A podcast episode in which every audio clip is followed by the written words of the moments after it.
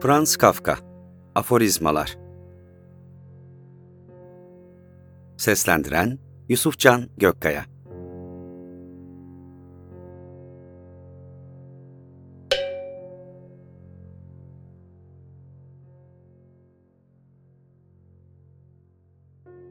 Günah, ızdırap, umut ve doğru yol üzerine.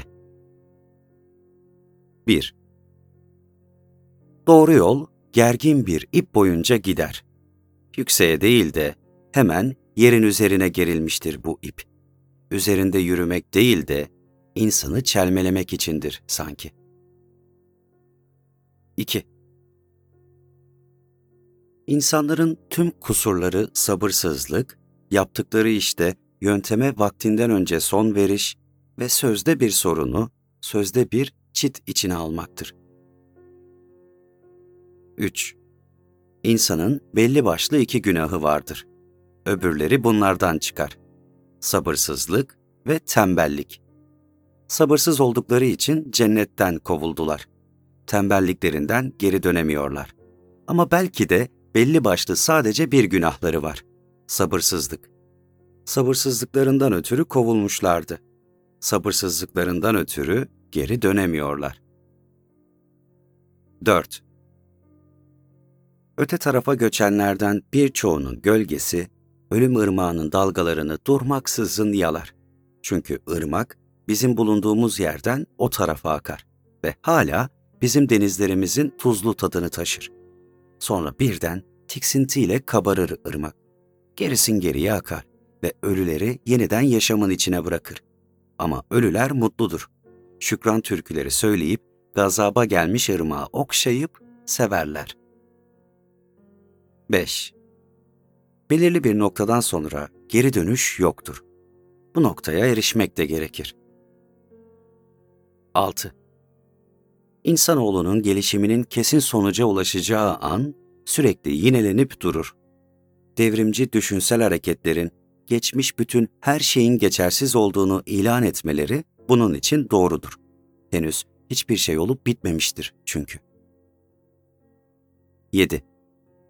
Kötünün elindeki en ayartıcı silah savaşa çağrıdır. Kadınlarla yapılan savaşa benzer ki sonu yatakta biter. 8 ve 9 Pis kokulu bir kancık, sayısız yavrunun üreticisi, daha şimdiden yer yer çürüyen, gerçi çocukluğumda benim her şeyimdi, her zaman sadakatle peşimden gelir, tekmeleyemem ama onun yerine kendimi adım adım geri çekerim, nefesinin kokusuna bile tahammül edemem. Yine de aksini yapmaya karar vermediğim sürece belli belirsiz bir karaltı halinde büyüdüğünü gördüğüm köşeye doğru sürüklüyor beni. Tamamen parçalara ayrışıyor. Üstüme abanıyor ve benimle birlikte kurtlanmış ve irinli dili bir onur mu bu benim için elimin üstünde benimle son buluyor. 10. Ağanın burnu pek havalarda. İyilik yolunda hayli ilerlediğini sanır. Bunun nedeni çekiciliği sürekli artan biri olarak görüyor ya, kendini giderek daha çok ayartı karşısında hissetmesi ve üstelik ayartıların şimdiye dek hiç fark etmediği yönlerden geldiğini düşünmesidir. Ama bunun gerçek nedeni büyük bir şeytanın içine girip yerleşmesi, sayısız küçük şeytanın da büyüğüne hizmet etmek için koşuşturup durmasıdır. 11 ve 12 Bir elmanın birbirinden farklı görünüşleri olabilir. Masanın üstündeki elmayı bir an olsun görebilmek için boynunu uzatan çocuğun görüşü ve bir de elmayı alıp yanındaki arkadaşına rahatça veren evin efendisinin görüşü. 13. Bilgeliğin başladığına ilk işaret ölmek isteğidir. Bu yaşam dayanılmaz görünür. Bir başkası ise erişilmez. İnsan ölmek istediği için utanmaz artık. Nefret ettiği eski hücresinden alınıp ilk işi nefret etmeyi öğrenmek olacağı yeni hücresine konulmak için yalvarıp yakarır. Bunda belirli bir inancın kalıntısı da etkilidir. Taşınma sırasında efendi koridorda görünecek, tutukluya şöyle bir bakacak ve diyecektir ki, bu adamın yeniden hücreye kapatılmasına gerek yok. O bana geliyor artık. 14. düz bir yolda yürüyor olsaydın, tüm ilerleme isteğine rağmen hala gerisin geriye gitseydin, o zaman bu çaresiz bir durum olurdu. Ama sen dik, senin de aşağıdan gördüğün gibi dik bir yamacı tırmandığına göre adımlarının geriye doğru kayması bulunduğun yerin durumundan ileri gelebilir. O zaman da umutsuzluğa kapılmana gerek yoktur. 15. Sonbaharda bir yol gibi temiz, pak süpürüyorsun. Sonra yol bir kez daha kurumuş yapraklarla örtülüyor. 16. Kafesin biri bir kuş aramaya çıktı. 17. Daha önce buraya hiç gelmemiştim. Daha başka türlü nefes alıyor insan burada. Yanındaki yıldız güneşten daha çok parıldıyor. Üzerine tırmanmadan inşa etmek mümkün olsaydı, Babil Kulesi'nin yapılmasına belki izin verilirdi. 19. Kötünün ondan bir şeyler gizleyebileceğinize inanmanızı sağlamasına izin vermeyin. 20.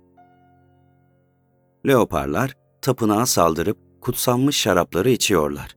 Bu sürekli yineleniyor ve sonunda önceden kestirilebilir bir nitelik kazanıyor ve ayinin bir parçası haline geliyor. 21.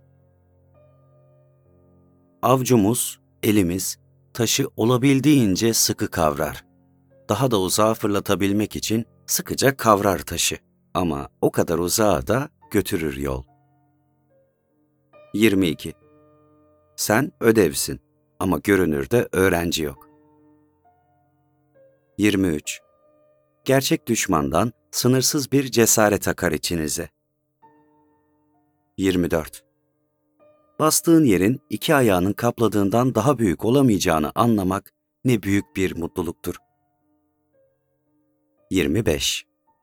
Aceleyle kaçıp ona sığınmadıktan sonra insan yaşamda nasıl zevk alabilir?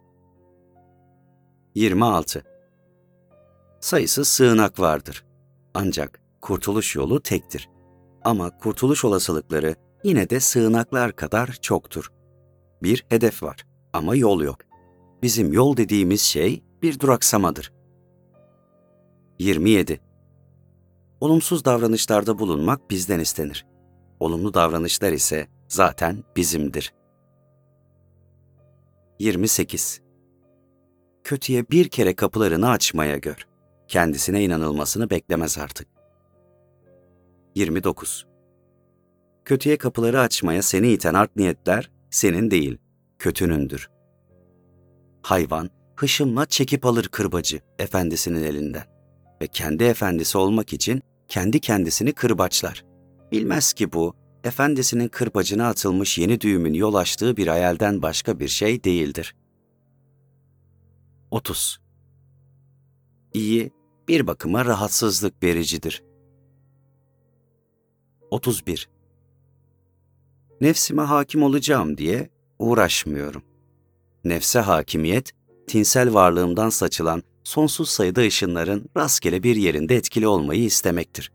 Ama çevremde böylesi çemberler çizmem gerekiyorsa, o zaman benim için en iyisi bunu bir eylemde bulunmaksızın şaşkınlıkla devasa düzeni ağzım açık seyrederim sadece. Ve bu seyrin bana karşıtlık içerisinde vereceği güçten yararlanırım. O kadar. 32. Kargalar tek bir karganın gökleri yok edebileceğini iddia eder.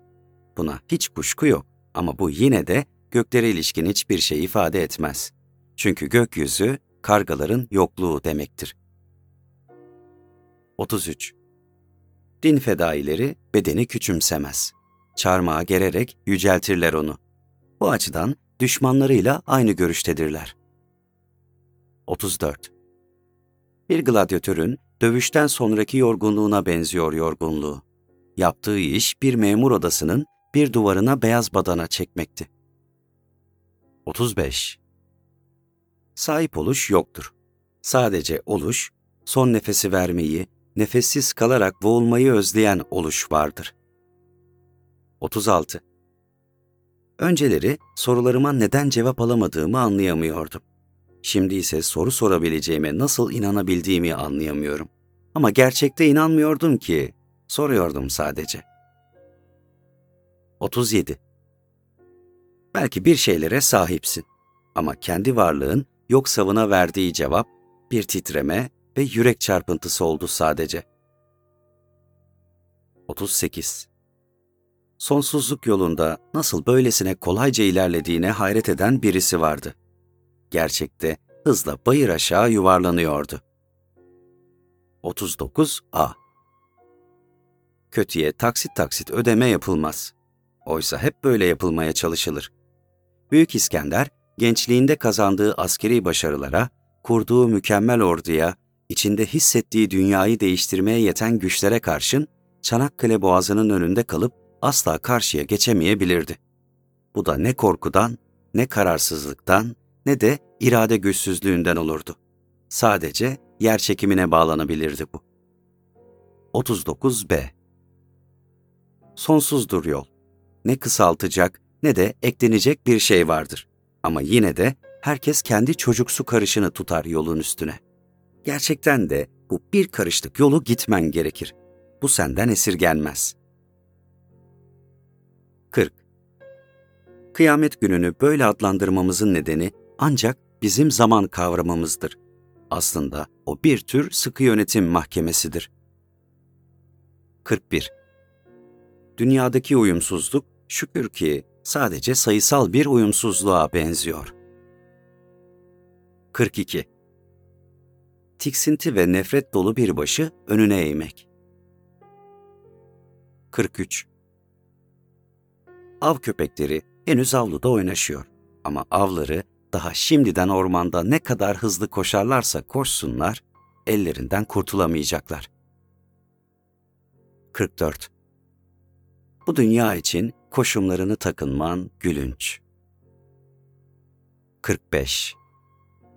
Ne kadar çok at koşarsan o kadar hızlı gider araban. Bu bütünün temelden söküp çıkarılması anlamına gelmez ki bu imkansızdır.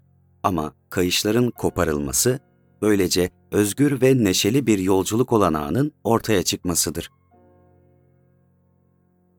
46.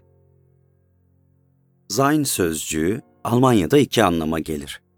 Var olmak ve onun olmak. 47. Onlara kral ya da kralın habercileri olma seçenekleri verilmişti. Tüm çocukların yaptığı gibi hepsi haberci olmak istedi. Sadece habercilerin olmasının sebebi budur. Dünyayı dolaşıp durur. Yeryüzünde kral kalmadığı için artık anlamı kalmamış haberleri birbirine ulaştırırlar. Bu sefil hayatlarına memnuniyetle bir son vermek isterlerdi. Ama bağlılık yemini ettiklerinden bunu göze alamıyorlar. 48. İlerlemeye inanmak, henüz bir ilerleme olduğuna inanmak anlamına gelmez. Yoksa bu, inanmak için yeterli olmazdı. 49. A bir virtüözdür. Tanrı da onun şahidi. 50. İnsan, içinde yok edilemez bir şeyin varlığından sürekli emin olmadan yaşayamaz. Ancak gerek bu yok edilemez şey, gerekse de bu güven kendisinden daima gizli olabilir. Bu sürekli gizliliğin kendini açığa vurma yollarından biri, kişisel bir Tanrı'ya inançta kendisini gösterir. 51. Yılanın aracılığı gerekliydi. Kötü, insanı ayartabilir ama insan olamaz. 52. Dünya ile arandaki savaşımda dünyanın yanında ol. 53. Kimseyi aldatmamak, hatta dünyayı da aldatıp onu bir zafer olanağından yoksun bırakmamalı. 54. Tinsel dünyadan başka bir dünya yoktur. Duyular dünyası dediğimiz tinsel dünyanın kötülüğüdür. Ve kötülük dediğimiz de bizim sonsuz gelişimimizde İlah'ın gerekliliğidir ancak. Alabildiğine güçlü bir ışıkla dünya eritilebilir. Zayıf gözlere katı görünür dünya. Daha da zayıf gözler için bir yumruğa dönüşür. Çok daha zayıflarının önünde utangaçlaşır ve kendisine bakmaya yeltenenleri vurup devirir. 55. Her şey bir aldatmacadır. En az yanılmaya bakmak, normal ölçüler içinde kalmak, en aşırının peşinden gitmek. Birinci durumda ona ulaşmayı kendisi için kolaylaştırmaya çalışarak insan aldatır iyiyi ve eline yetersiz silahlar vererek aldatır kötüyü. İkinci durumda, dünyevi işlerde bile ele geçirilmeye uğraşılmadığı için aldatılır iyi. Üçüncü durumda ise kendisinden olabildiğince uzaklaşılarak aldatılır iyi ve en aşırıya vardırılarak güçsüz kılınacağı umulduğu için aldatılır kötü. Bunların içinden yeğlenebilir olarak ikinci durum görünüyor. Çünkü her durumda iyi aldatılırken hiç olmazsa bu durumda en azından görünüşte kötü aldatılmamaktadır. 56. Eğer kendi doğamız gereği onlardan uzaklaştırılmasaydık, hiçbir zaman üstesinden gelemeyeceğimiz sorular vardır. 57.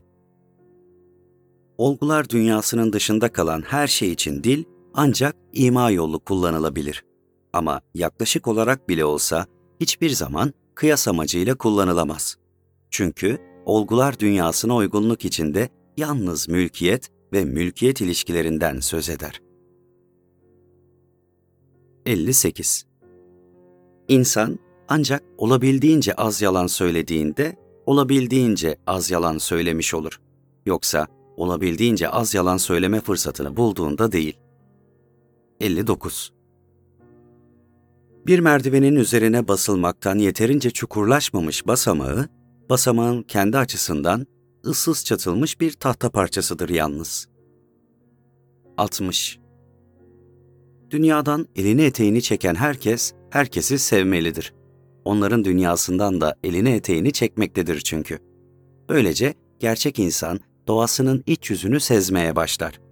Bu varlık sevilmez de ne yapılır? Ama bunun tek koşulu vardır. Sevilenin denge olmak. 61.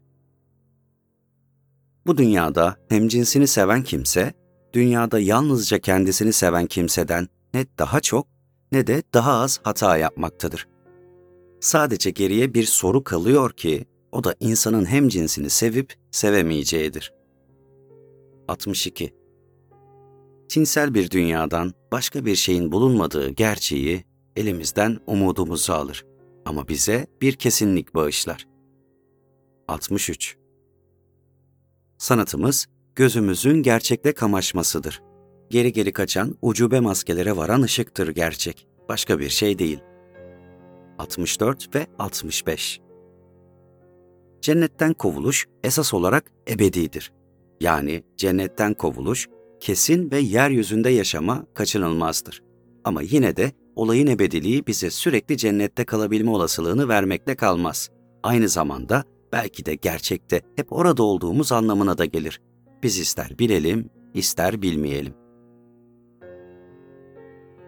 66. O, yeryüzünün özgür ve kendini güvenlikte hisseden bir vatandaşıdır. Çünkü bütün dünyevi mekanlara ulaşma imkanını ona veren yeterince uzun bir zincirle bağlanmıştır. Ama yine de hiçbir şeyin kendisini çekip yeryüzünün sınırlarından öteye almasına izin verecek kadar uzun değildir bu zincir. Ne var ki aynı zamanda gökyüzünün de özgür ve kendini güvenlikte hisseden bir vatandaşıdır. Çünkü yine uzunluk bakımından öbürünün benzeri göksel bir zincirle bağlanmıştır. Yeryüzüne inmek mi istiyor? Gökyüzü zincirin tasması yakasından çeker. Gökyüzüne çıkmak mı istiyor? Bu kez de yeryüzü zincirinin tasması yapar aynı işi. Ama bütün bunlara rağmen tüm olanaklar elindedir ve bunun da farkındadır. Hatta tüm bu olanları ilk zincirle bağlanışındaki bir hataya bağlamayı reddeder. 67. Gerçeklerin peşinden paten kaymayı yeni öğrenen acemi biri gibi koşuyor. Üstelik bir de yasak yerde egzersiz yapıyor. 68. Ev halkını koruyan Tanrı'ya inanmaktan daha keyif veren ne olabilir? 69. Kuramsal olarak eksiksiz bir mutluluk olanağı vardır. İçimizde yok edilemez bir varlık olduğuna inanmak ve ona ulaşacağım diye çaba harcamamak. 70 ve 71. Yok edilemez tektir. İnsanların her biri tek başlarına bu yok edilemezdir. Öte yandan bütün insanlar da ortak özelliktir. Dolayısıyla insanları birbirine bağlayan, eşi benzeri olmayan bir bağ vardır. 72. aynı insanda öylesine algılar vardır ki, birbirinden tamamıyla farklı olmasına rağmen aynı nesneyi konu alırlar. Dolayısıyla bundan ancak aynı insanda farklı özneler olduğu sonucu çıkarmak gerekir. 73. Kendi sofrasından düşen kırıntıları yiyor. Bir süre için öbürlerinden daha tok hissediyor kendini. Ama sofradan nasıl yenilir bunu unutuyor. Ancak artık geride yenecek kırıntı da kalmıyor. 74. Eğer sadece cennette yok edilebilir olduğunu düşünülen şeyler yok edilebilir idiyse, o zaman bu kesin değildir. Yok eğer yok edilemiyorsa, o zaman biz yanlış bir inançla yaşıyoruz demektir. 75. Kendini insanlığa bakarak sına. Şüphe edeni şüpheye, inananı inanca götürür bu. 76. Şu duygu. Burada demirlemeyeceğim. Ve anında kabarıp coşan ve insanı sarmalayan dalgaları hissediş. Ani bir değişim. Tetikte, ürkek, ümitli dolanıyor. Cevap sorunun çevresinde. Bakışlarını ümitsizce sorunun yanına yaklaşılmaz yüzünde gezdiriyor. En anlamsız yollar boyunca onu izliyor. Yani cevaptan alabildiğince uzağa giden yollar boyunca. 77. İnsanlarla iç içe olmak, insanın kendini gözlemlemeye götürür. 78. Bir dayanak olmaktan çıkınca özgürleşir ruh ancak. 79. Şehvani sevgi, ilahi aşka gözlerimizi kapar. Kendi başına yapamaz bunu. Ama bilmeden içinde ilahi aşktan bir parça taşıdığından yapabilir. 80. Gerçek bölünemez. Bu yüzden kendini tanıyamaz. Her kim onu tanımak isterse bir yalan olmak zorundadır. 81. Hiç kimse eninde sonunda kendisine zarar verecek bir şeyi isteyemez. Kimi insanda böyle bir durum görünüyorsa, belki de herkeste var bu görünüm, nedeni o insanın içindeki iki ayrı kişiden birinin kendisine yararlı bir istekte bulunmasına karşın, bu isteğin karar verilirken yarı düşüncesine başvurulan ötekisine zarar vermesidir.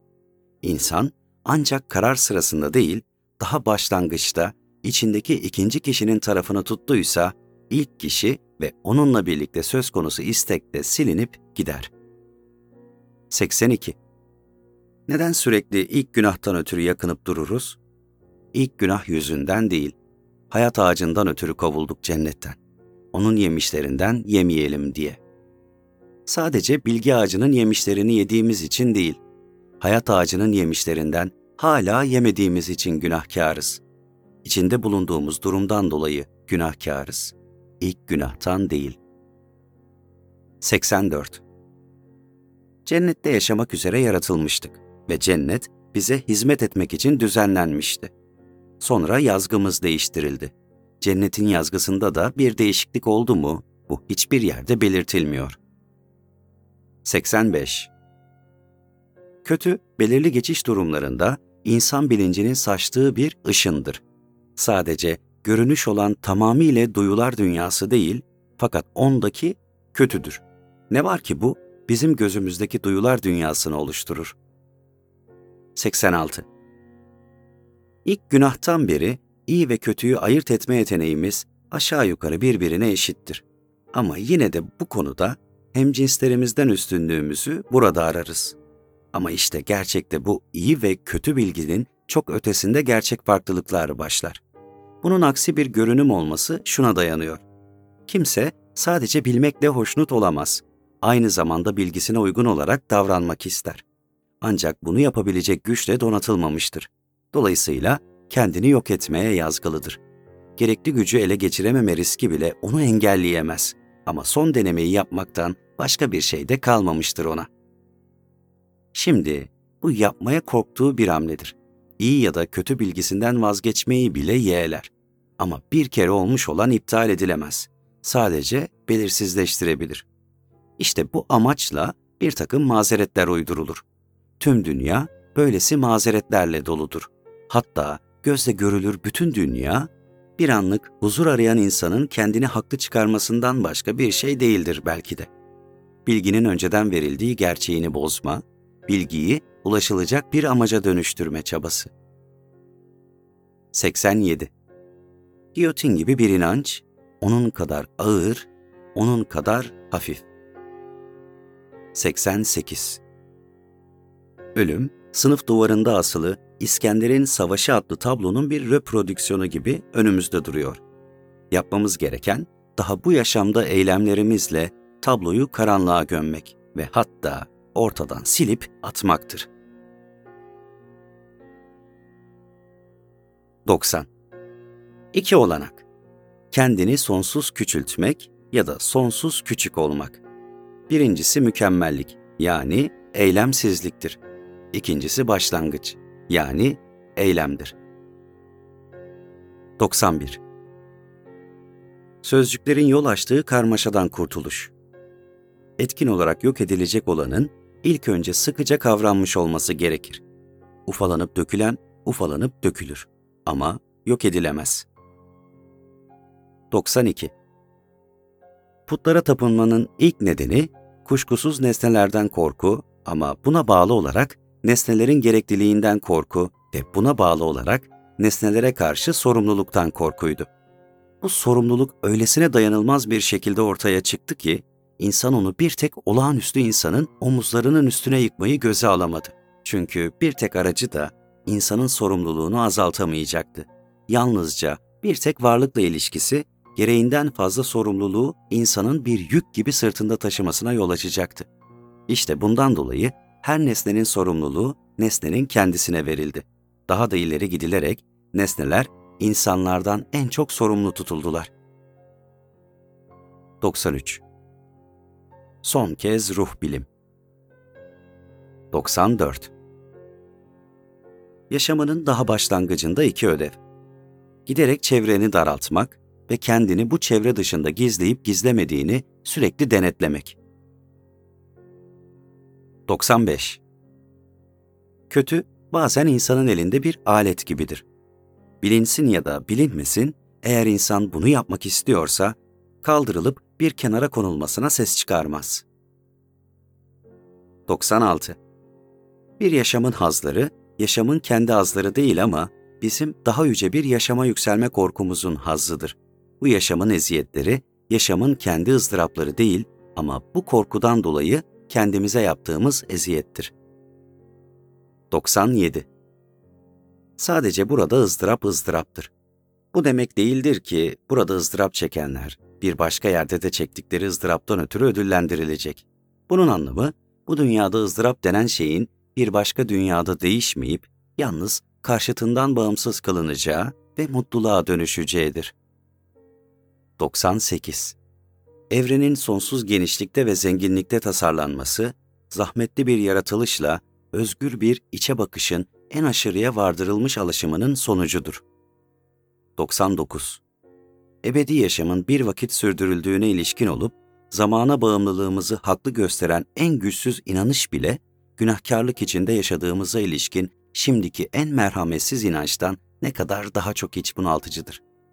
Ancak saflığı içinde İkincisi bütünüyle kapsayan birinci inanışa katlanma gücüdür ki inancın ölçüsünü oluşturur. İlk büyük aldatışın yanında her durumda kendi bireysel durumları için küçük çapta özel bir aldatışın düzenlendiği, üstelik de bunun onların yararı düşünülerek yapıldığına inanır. Örneğin, sahnede bir aşk oyunu canlandırılıyorsa, kadın oyuncunun oyundaki sevgilisine yapmacık gülümsemesinin dışında üst galeride belirli bir seyirciye sinsi sinsi gülümsediği kanısındadır. Bu böyle sürer gider. 100. Şeytani olana ilişkin bir bilgi olabilir ama içinde inanç bulunamaz. Çünkü ortada görünenden daha fazla şeytani olan yoktur. 101. Günah her zaman açıktan açığa gelir ve aranda duyularla kavranabilir. Kökleri üzerinde yürür ve tanınmak için sökülüp çıkarılması gerekmez. 102. Çevremizdeki acıların tamamını bizim de çekmemiz gerekiyor. Hepimizin ortak bir vücudu yoktur ama ortak bir büyüme yolumuz vardır ve bu ise şu ya da bu biçimde acılar içinden götürür bizi.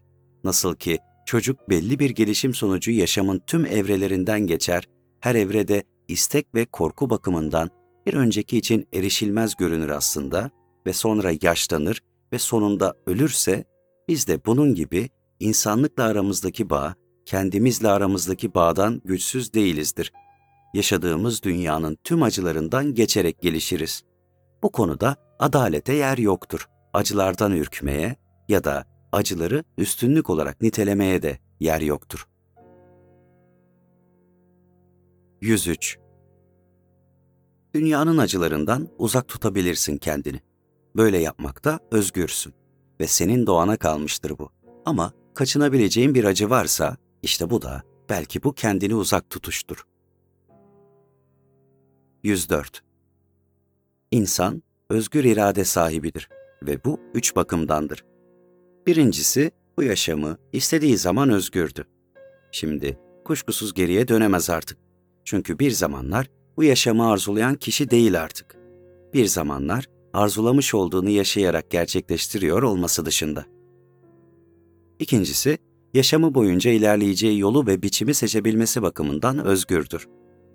Üçüncüsü, yeniden dünyaya geleceğini düşünerek tüm koşullar altında yaşam ve böylelikle kendine varan yolu bulmayı arzulaması bakımından özgürdür. Ancak bir tercih işi olmasına karşın bu yaşamın dokunulmadık hiçbir köşesini bırakmayacak kadar labirent biçimde olacaktır bu yol. Özgür iradenin üç görünüşüdür bu. Ama üçü de aynı zamanda var olduğundan bir birlik oluştururlar ve temelde öylesine tam bir birliktir ki burada özgür olsun ya da olmasın hiçbir iradeye yer yoktur. 105. Bu dünyanın baştan çıkarma aracı ile bu dünyanın sadece bir geçiş olduğuna ilişkin güvence bir ve aynı şeydir. Böyle olması da gerekir. Çünkü dünya ancak bir yoldan yaratabilir bizi ve bu da gerçeğe uygun düşer. Ama işin berbat yanı, ay artı başarıya ulaşınca biz güvenceyi unuturuz ve böylece iyi bizi kandırıp kötünün kucağına atar. Kadının bakışıyla bizi yatağına çağırması gibi. 106. Alçak gönüllülük, yalnız başına umutsuzluk içinde kıvranan kişi de içinde olmak üzere, insanla hem cinsi arasında en güçlü ilişkiyi sağlar. Yeter ki tam ve sonsuz bir alçak gönüllülük olsun bu. Bunu yapabilir. Çünkü tapınmanın gerçek dilidir. Hem tapınmanın kendisi hem de birleşmelerin en güçlüsüdür. İnsanın hem cinsiyle ilişkisi tapınmasıyla ilişkidir. İnsanın kendi kendisiyle ilişkisi çaba ile ilişkidir. Tapınmadan çaba gösterme gücü elde edebilir. Sen aldatmacadan başka bir şey bilebilir misin? Aldatmaca yok edilse bile sen hiçbir zaman oraya bakmamalısın. Yoksa bir tuz sütununa dönüşürsün. 107.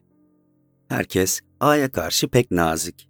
Yoksa şahane bir bilardo masası iyi oyunculardan bile titizlikle saklanır da sonra o büyük oyuncu çıka gelir. Masanın zeminini dikkatle inceler.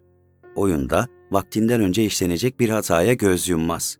Ama sonra kendisi oynamaya başlayınca alabildiğince küstahlaşarak yapmadığını bırakmaz. İşte böyle birine davranılır gibi tıpkı. 108. Ama sonra sanki hiçbir şey olmamış gibi işine döndü. Belki de hiçbirinde geçmez ama açık seçildikten sonra yoksun eski hikayeler yığınından kulağımıza tanıdık gelen sözlerdir bunlar. 109.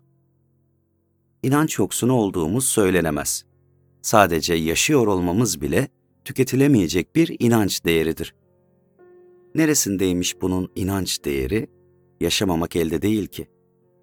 İşte inancın insanı çıldırtacak kadar büyük gücü bu elde değil ki dedir.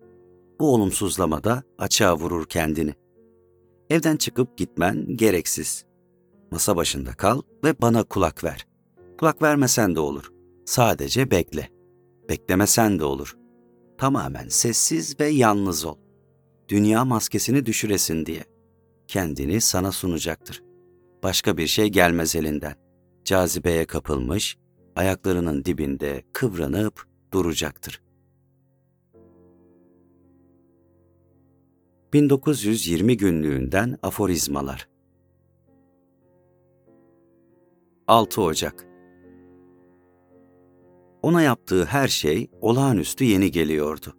Eğer hayatın tazeliğinden yoksunsa, o zaman kaçınılmaz olarak biliyor bunu. Cehennemin eski çukurundan kalan bir nesnenin esas değerine sahiptir. Ama bu tazelik aldatıyor onu. Bu gerçeği unutmasına yahut ona umut silkmesine ya da onun acısız kabullenmesini sağlıyor. Çünkü her şeye karşın bugün ilerlemenin daha da ileriye gitmek için yola koyulduğu şimdiki bugündür. Yani bugünkü gündür. 9 Ocak Bir batıl inanç, bir ilke ve yaşamın kendini gerçekleştirmesine izin verilmesi. Kötülüklerin cenneti geçilerek erdemin cehennemine ulaşılıyor. En kolayı batıl inanç. 10 Ocak Dilim şeklinde bir parça başının arka kısmından kesip çıkarılıyor. Güneş o boşluktan içeri bakıyor ve onunla birlikte tüm dünya. Bu onu sinirlendiriyor. Yaptığı işi olan dikkatini dağıtıyor. Üstelik oyunun dışında bırakılanın özellikle kendisi olması sinirine dokunuyor.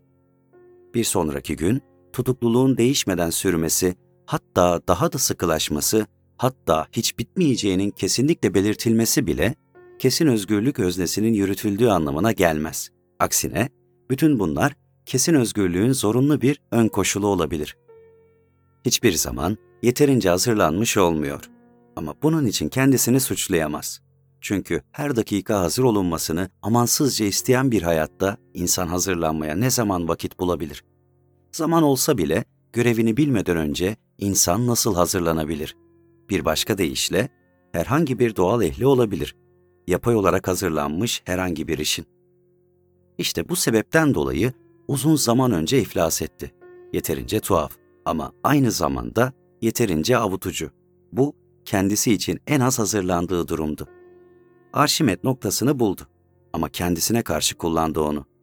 Anlaşılan bu koşulla keşfetmesine izin verilmişti. 13 Ocak Yaptığı her şey olağanüstü geliyordu ona. Ama aynı zamanda akıl almaz yenilik sağanağından dolayı olağanüstü acemi. Hatta katlanılması güç.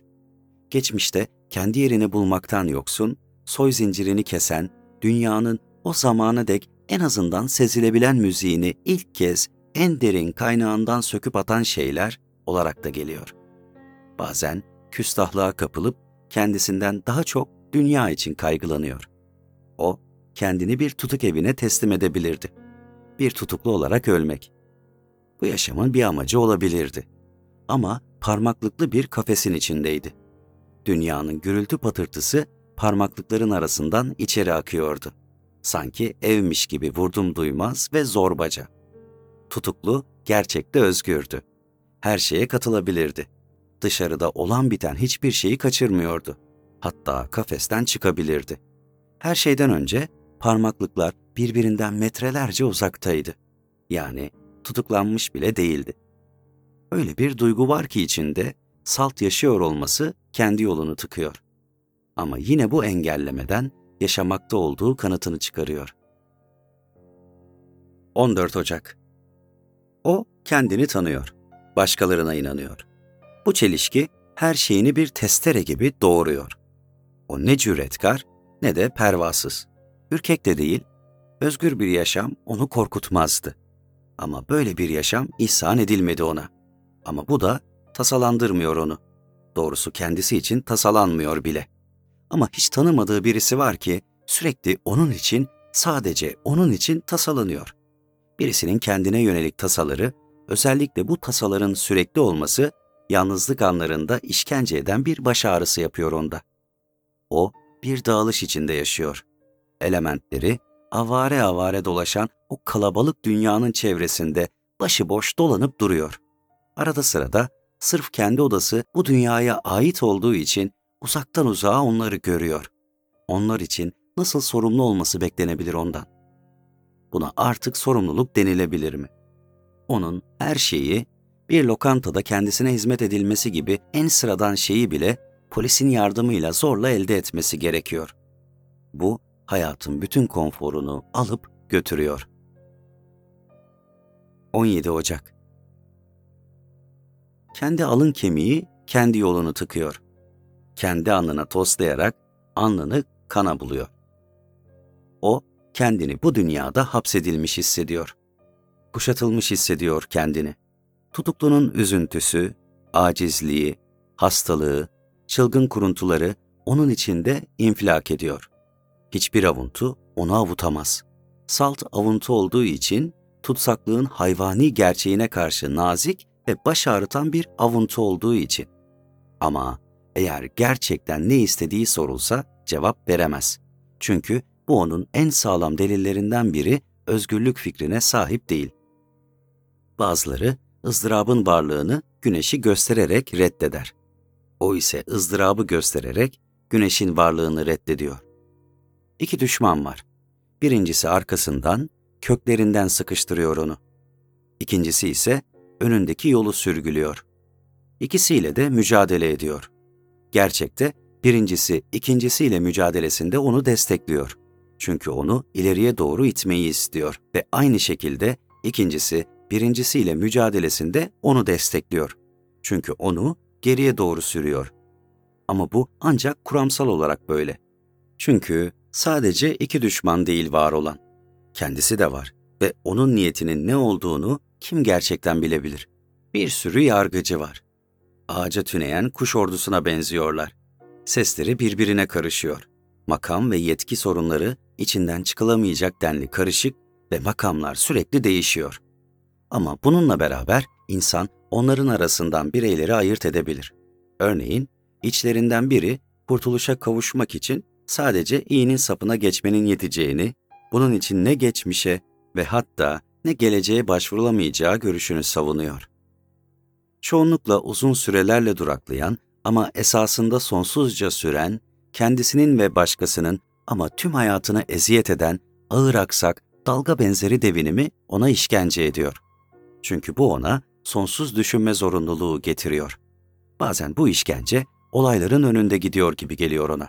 Arkadaşının çocuğu olacağını öğrendiği zaman bu doğum için kendi düşüncelerinde zaten acı çekmiş olduğunu fark ediyor.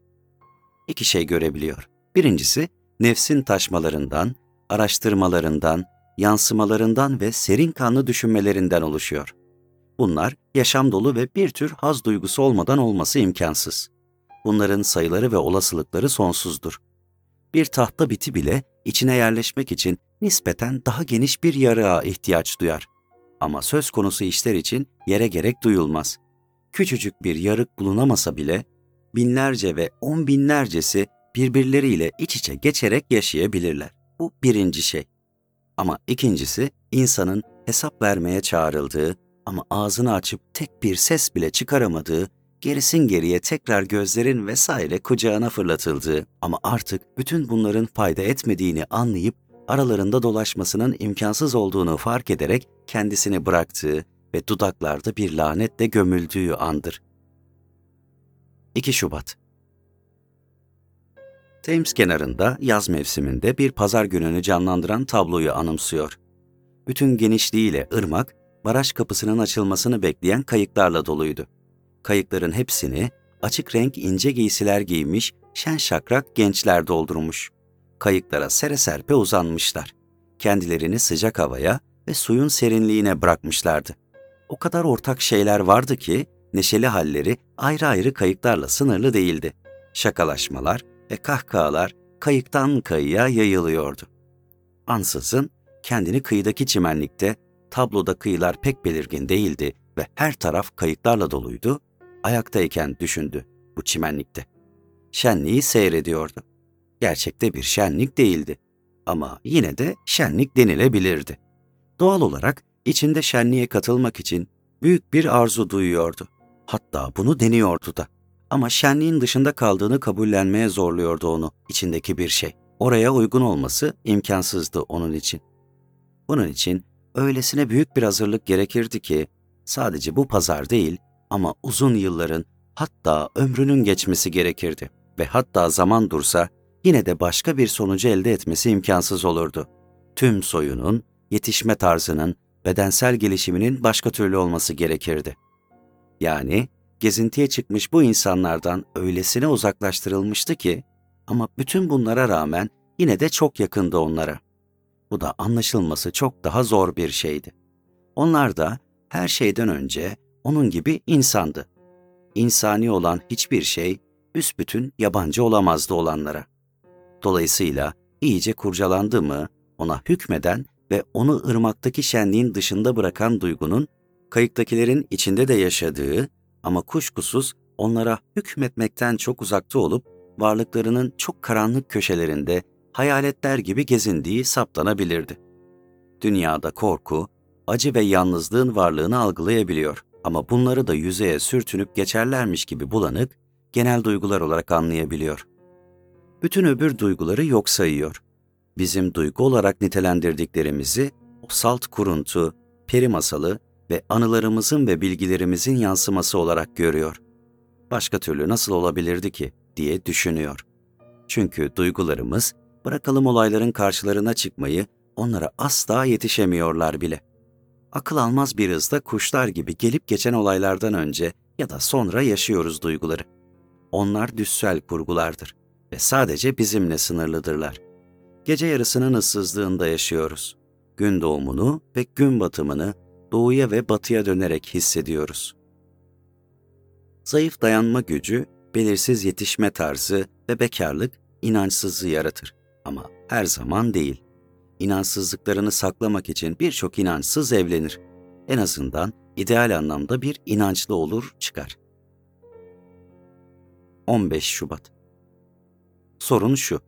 Yıllar önce bir gün, tabii oldukça üzgün bir halde Oranziberg yakınlarında yamaçlarda oturuyordum. Yaşamdan dilediklerimi gözden geçiriyordum. En önemli ya da bana en çekici geleni bir yaşam görüşü kazanma dileğiydi. Ve bu tabii ki de onun zorunlu bir kısmıydı.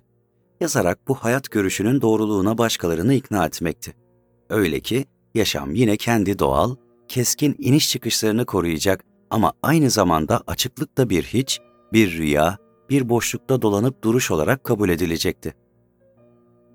Güzel bir dilekti belki. Ama eğer doğru dürüst dilemiş olsaydım onu. Diyelim ki bin bir çabayla elde edilmiş üstün bir ustalıkla bir masayı çatmak dileği gibi olsaydı ama aynı zamanda hiçbir şey yapmamak ama öte yandan insanların çekiç sallamak onun için bir hiçti, değil de çekiç sallamak onun için gerçekten çekiç sallamaktı. Ama aynı zamanda bir hiçti diyecekleri bir şeydi. Bu vasıtayla çekiç sallayış daha da gözü pek, daha da kararlı, daha da gerçek ve ne bileyim, daha da çılgınca bir hale gelirdi. Ama bu şekilde bir dilekte bulunamazdı. Çünkü dileği dilek değildi. Bir savunmaydı sadece. Hiçliğe yer bulunması bu hiçliğe.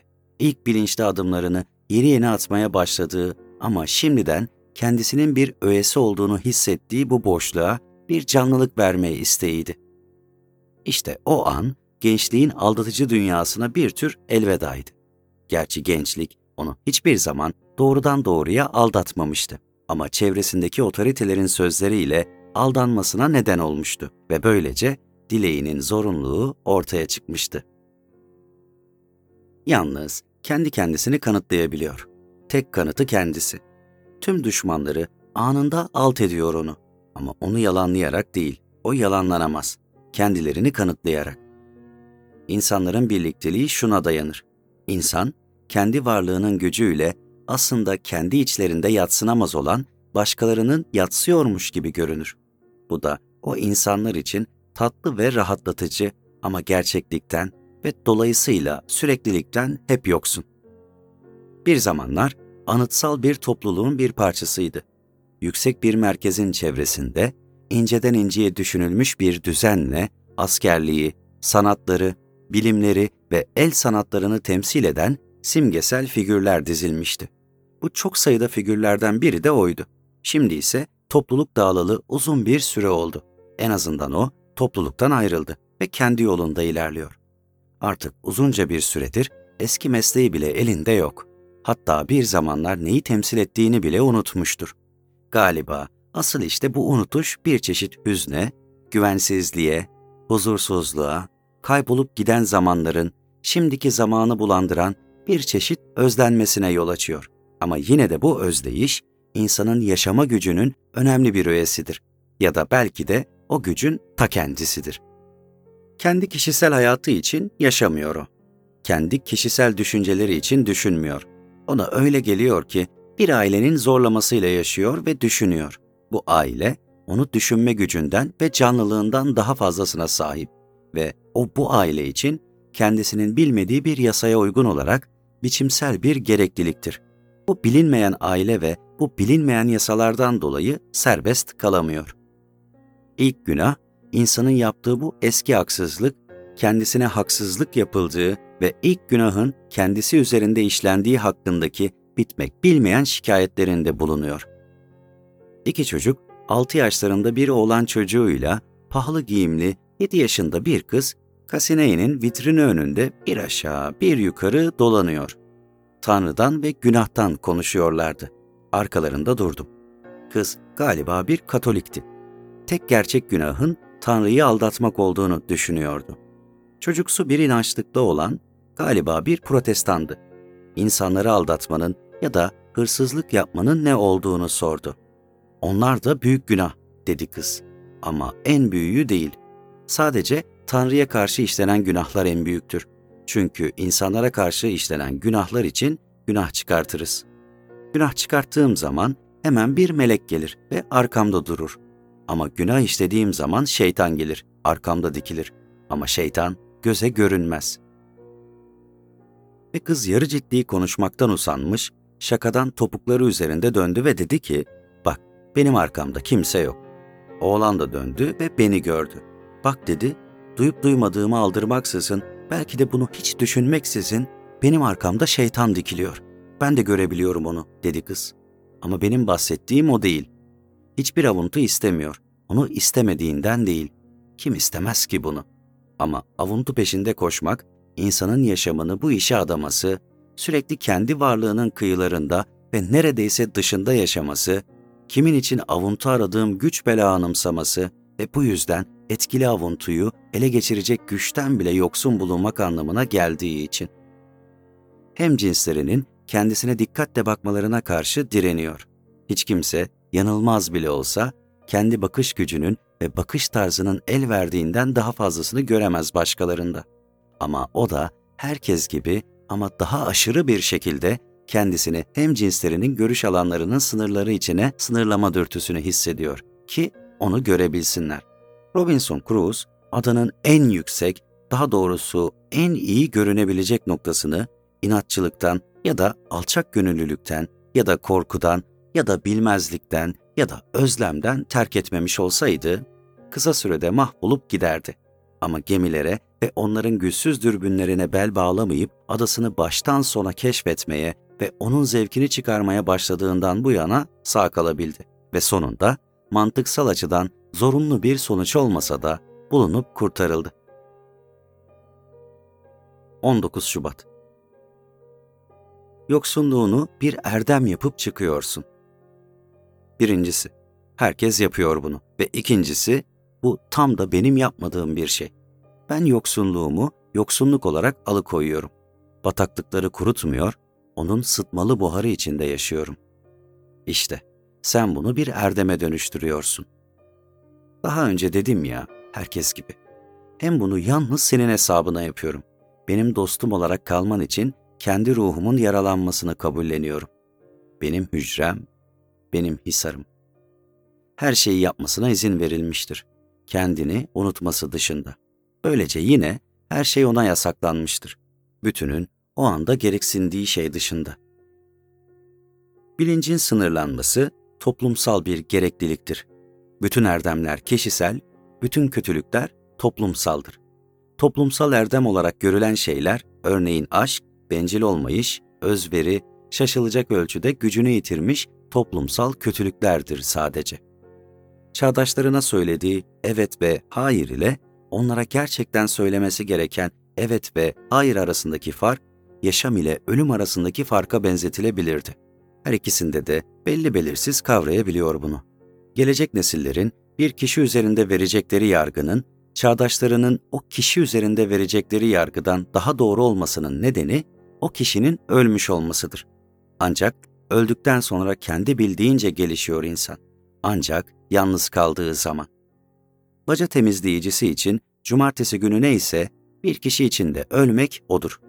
Vücudunu yıkayarak kurumdan temizler. Çağdaşlarının mı ona yoksa onun mu çağdaşlarına daha çok zarar verdiği açığa çıkar. İkinci durumda onun büyük bir adam olduğu anlaşılır. Olumsuzlama gücü insanın savaşçı yapısının en doğal dışa vurumu. Değişen, kendini yenileyen, çürüdükçe canlanan bu güce her zaman sahibizdir. Ama cesarete değil. Ve zaten yaşamın kendisi bir olumsuzlamadır. Dolayısıyla olumsuzlamak onaylamaktır. Ölen kişi düşüncelerinin ölmesiyle ölmüyor. Ölüm, kişinin iç dünyasındaki bir olgudur. Herhangi bir olgu gibi doğal bir olgudur. Ne sevindirici ne de acıklı. Bir çeşit ağırlık, herhangi bir olaya karşı güvenlikte olduğu duygusu, kendisi için hazırlanan ve sadece ona ait olan bir yatağın sezgisi, onu doğrulup kalkmaktan alıkoyuyor. Ama huzurlu yatmaktan da bir telaş alıkoyuyor onu. Yataktan dışarı atıyor. Bilinci, durmaksızın çarpan kalbi, ölüm korkusu ve onu yatsıma isteği rahat bırakmıyor. Bütün bunlar yatmasına izin vermiyor. O da tekrar ayağa kalkıyor. Bu yatıp kalkmalar ve yollarda yapılan bu üstün körü, çabuk ve tesadüfi birkaç gözlem hayatını oluşturuyor. Çizdiğin tablo iç karartıcı ama yalnız temel yanılgıyı ortaya koyan çözümleme açısından. Bu o kadar böyle ki insan kalkar, gerisin geriye düşer. Tekrar kalkar ve bu böylece sürüp gider. Ama aynı zamanda ve çok daha büyük bir gerçeklikle bu tamamıyla başka türlü. Çünkü insan birdir. Yani devinimde dinginlik, dinginlikte devinim vardır. Ve bu ikisi ayrı ayrı insan teklerinde bir araya gelir ve bu böylece sürüp gider ta ki gerçek yaşama varana kadar. Benim çizdiğim bu tabloda seninki kadar yanlış, hatta belki de seninkinden daha aldatıcı. Gerçek şu ki buranın dışında bizi yaşama götürecek bir yol yoktur. Oysa bizi yaşamdan buraya getiren bir yolun olması gerekiyor. Görüyor musunuz? Nasıl da yitirmişiz yolumuzu. Akıntıya karşı yüzüyor. Akıntı öylesine güçlü akıyor ki bazen bir dalgınlık anında içinde çırpındığı ıssızlığın ortasında ümitsizliğe kapılıyor. Bir yetersizlik anında öylesine sonsuzcasına gerilere sürüklenmiştir işte. 29 Şubat Susamıştır ve onu Pınar'dan sadece bir çalılık ayırmaktadır. Ama iki parçaya bölünmüştür o. Bir parçası bütün manzarayı görüyor. Orada dikildiğini ve Pınar'ın hemen yanı başında olduğunu görüyor. Ama ikinci parçası hiçbir şeyin farkında değil. Olsa olsa ilk parçasının her şeyi gördüğünü sezinliyor sadece. Hiçbir şeyin farkında olmadığı için de Pınar'dan su içemiyor.